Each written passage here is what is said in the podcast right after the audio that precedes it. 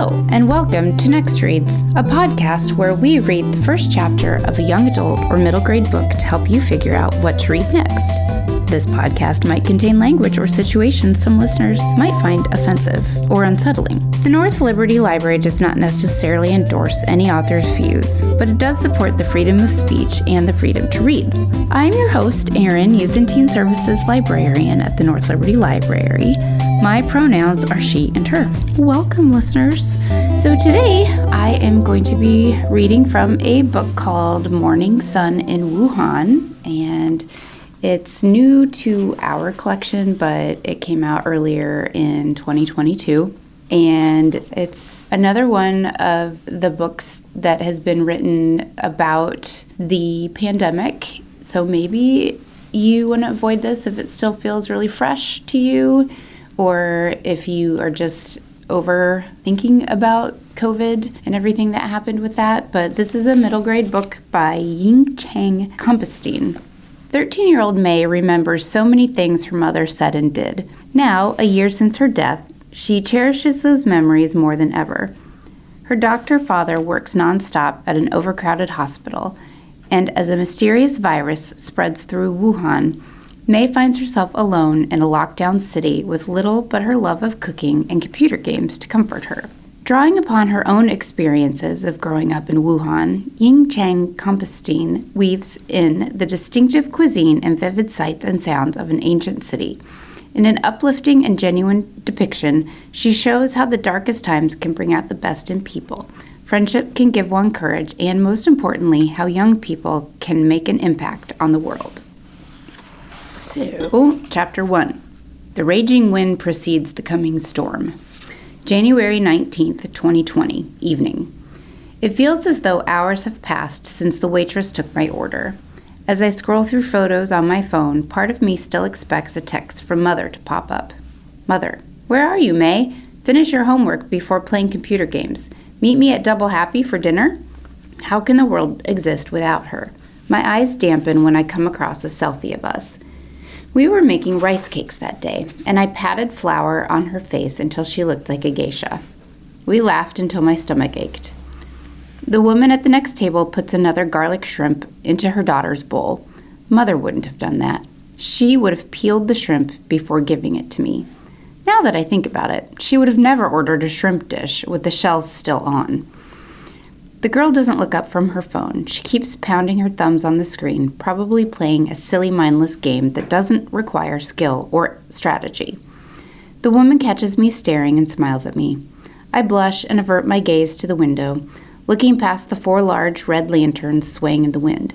They cast a blanket of ruby light over the restaurant's entrance. Thunder rolls in the distance. Dark clouds are gathering over the hospital compound where father works. From across the street, it looks like a big factory. Patients are lined up along its thick brick walls, more than usual, it seems. Finally, the waitress with the red lipstick appears, holding a round tray over her shoulder. She must be new, as I have never seen her before. I ordered Mother's favorite dishes lion's head meatballs, stir fried spicy lotus root, and steamed wuchang fish, a sample of Double Happy's signature dishes. The waitress's head dips as she sets the dishes down, exposing the white roots of her hair. Need anything else? she asks. No, thank you. I use my confident voice and avoid her questioning gaze. She stumbles away, no doubt wondering why a 13 year old girl ordered so much food, only to eat alone. The familiar smell of chili peppers in the lotus root and pungent black bean sauce over steamed fish brings back so many memories. The days when father worked night shifts, mother and I would meet here for dinner. She would come directly from work, still with indentations on her cheeks from her surgical mask. When I teased her, saying she looked like a wuchang fish, she would suck her cheeks in and flap her lips. Grunting like a monkey, I would puff my cheeks and pull my ears. Our laughter always drew attention from the people around us. Eat a bit more, the woman urges her daughter. The girl doesn't respond, eyes still glued to her phone. How many times did I act like that when I was here with Mother? If only I could have one more meal with her, I would never ignore her again. Like a song on loop, I can't stop replaying that dreadful day in my mind. I was so happy when I first received the text from Mother. Mother, I'm running late and canceled your piano lesson. I smiled, glad I had more time to improve my ranking on my video game, Chop Chop Chef. In the midst of cooking for my soldiers, who were furiously fighting zombies, father burst into the apartment sobbing.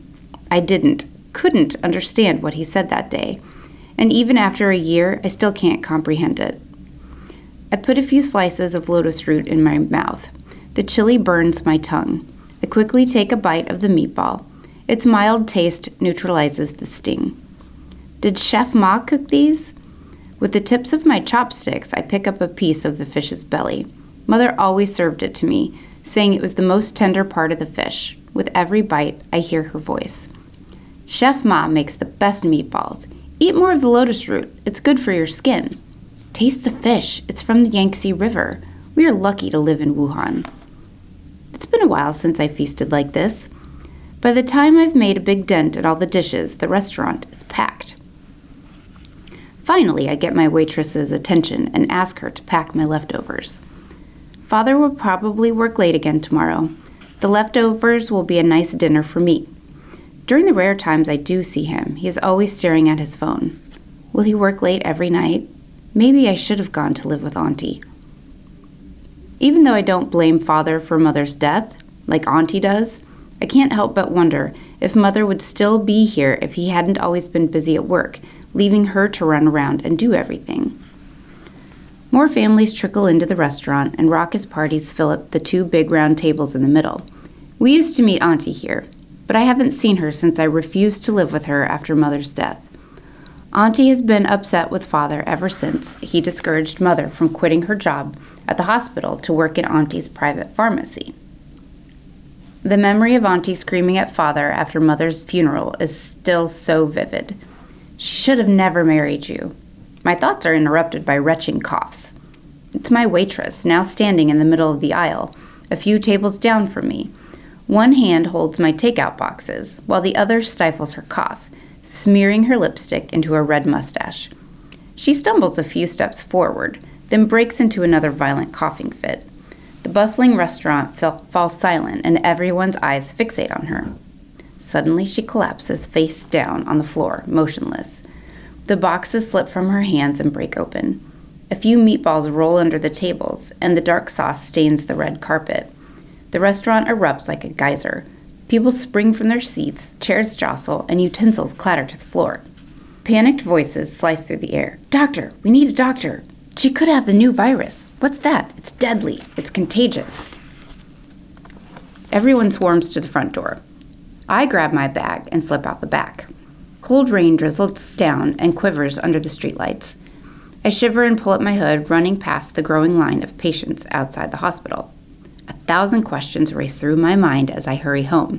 What just happened in there? Will someone take the woman to the hospital? Is she dead? What new virus were they talking about? Surely father has to know. He is the director of the respiratory care department. Then again, is he even home? When I open the door, I hear the sound of a drawer closing in Father's office. Hello, May. Father rushes out into the living room. You're home, I exclaim. He glances at his watch. I'm leaving in a minute. What? I kick off my shoes, slamming the door behind me. Where are you going this late? I struggle to stay calm and throw myself on the sofa without taking off my damp coat. Mother would have disapproved. She always insisted that I leave my coat in the entryway, but Father doesn't seem to notice. He points to a pile of masks on the coffee table in front of the TV. From now on, wear a mask when you go out. For everyone's safety, give one to each of your classmates and teachers.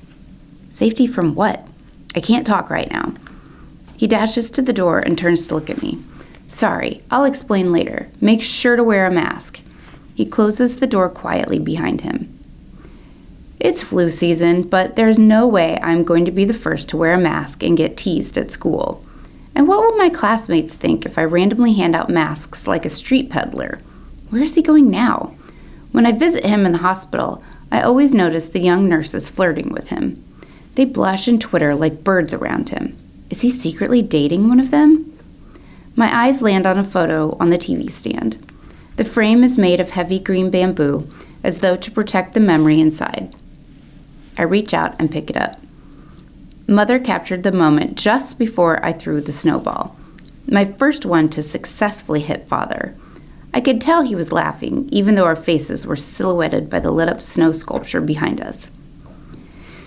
At the beginning of our snowball fight, I made mine too big. I could barely throw them a few feet, and some even crumbled before leaving my hands. Father laughed and teasingly called them wimpy shots. I was frustrated, but when I watched how he made them, I figured out my mistake. I took my time packing the powder into perfect persimmon sized balls. On my third try, the snow held out its shape until it smashed into Father's forehead. He cried out, sank to his knees, and fell back. Mother and I giggled as we ran over to help him. His eyes were shut, and snow slid down his face, leaving snail trails of freezing water on his skin. I stopped giggling when he remained motionless. Suddenly, his eyes flew open, and he dragged us down. We shrieked with laughter and rolled around in the snow like three happy bears. That night, we went to Harbin's famous ice restaurant. We waddled inside like penguins in our heavy winter jackets, shivering until our waitress brought out the restaurant's signature spicy beef noodle soup, steaming hot. We competed to see who could slurp noodles the loudest and forgot we were eating on tables made of large ice blocks. Since Mother's death, Father has changed so much. I can't even remember the last time he smiled. He used to play his erhu after work, I wonder if he will ever touch it again. Sad and exhausted, I put the picture back onto the TV stand and dragged myself to bed. I pull the covers tight over me, wishing I could choose my dreams. I would dream of our family's last vacation in Harbin. But instead, I dream of the coughing woman holding a stack of takeout boxes, stumbling toward me. That is the end of the chapter. So, I hope that you enjoyed the first chapter of Morning Sun in Wuhan. I think that it's going to be a good book with a good story, and it involves food and cooking, which are two things that I really enjoy.